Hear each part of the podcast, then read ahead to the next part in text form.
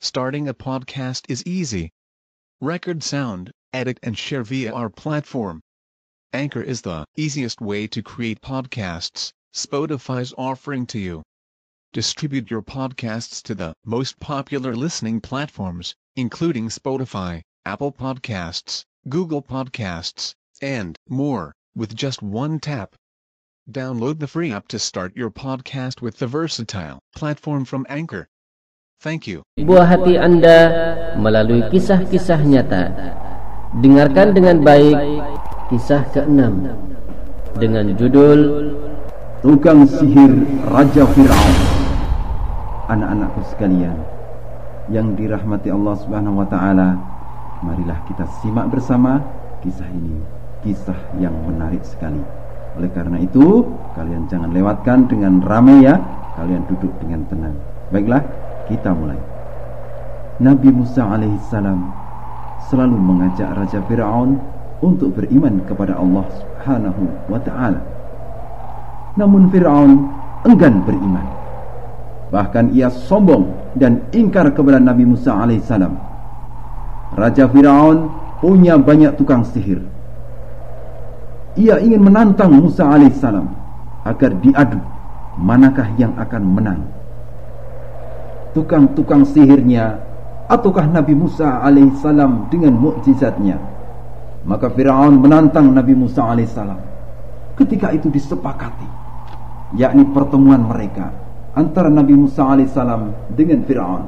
Ketika itu pertemuan disepakati di hari raya pada waktu duha yakni pada hari itu berkumpullah manusia berkata tukang-tukang sihir Raja Firaun Hai Musa, apakah kamu yang akan melempar dulu ataukah kami? Nabi Musa pun menjawab, Silahkan, kamu sekalian yang melempar terlebih dahulu. Demikian dijawab oleh Nabi Musa alaihissalam. Anak-anakku sekalian, yang dimuliakan Allah Subhanahu wa taala, maka tukang-tukang sihir pun melemparkan tali dan tongkat mereka. Maka terbayang di mata Nabi Musa alaihissalam tali-tali tukang sihir itu merayap cepat seperti ular. Tongkat-tongkat mereka seakan merayap cepat pula. Ini karena sihir mereka. Ini karena sihir mereka. Anak-anakku sekalian, setelah itu Nabi Musa pun merasa takut di dalam hatinya. Allah mewahyukan pada Nabi Musa alaihissalam bahwa Nabi Musa alaihissalam lah yang akan menang. Kemudian Nabi Musa alaihissalam melemparkan tongkatnya, maka berubahlah ia menjadi ular yang besar sekali. Ular itu merayap dengan cepat. Ular besar Nabi Musa alaihissalam menelan ular-ular kecil para tukang sihir itu. Ular-ular mereka adalah khayal. Sebenarnya hanyalah tali dan tongkat saja. Sedangkan tongkat Nabi Musa alaihissalam benar-benar berubah menjadi ular dengan izin Allah Subhanahu wa taala. Ini adalah mukjizat Nabi Musa alaihissalam yang diberikan Allah untuknya.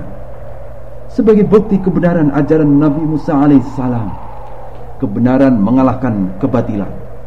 Para penyihir pun akhirnya menjadi beriman. Para penyihir tersungkur, bersujud, seraya berkata, kami beriman kepada Robnya Harun dan Musa anak-anakku sekalian. Demikian tadi para tukang sihir beriman kepada Allah Subhanahu wa taala atau beriman kepada Rabbnya Harun alaihissalam dan Musa alaihissalam.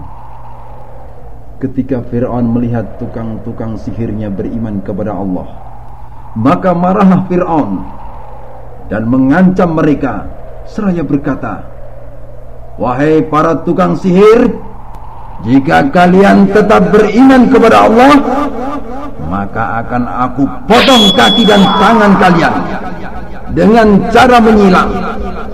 Kemudian akan aku salib di batang pohon kor Nah anak-anakku sekalian Demikian pengisnya Fir'aun ya.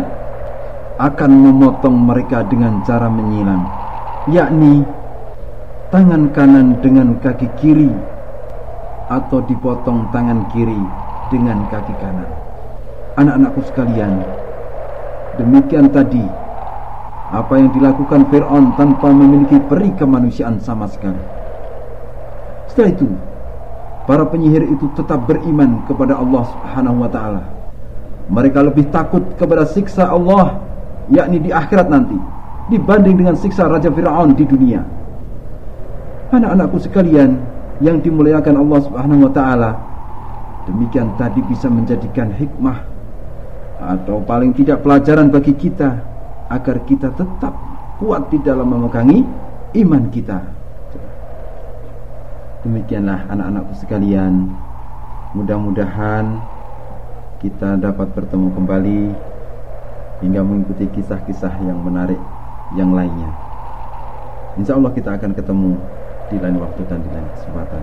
Wallahu a'lam Sumber bacaan Al-Quran Surat Toha Ayat 57 sampai 73 Dan kitab Al-Majmu'atul Kamilah Lil Mu'allafat Juz ke-8 halaman 370 كريا الشيخ عبد الرحمن بن ناصر السعدي رحمه الله تعالى.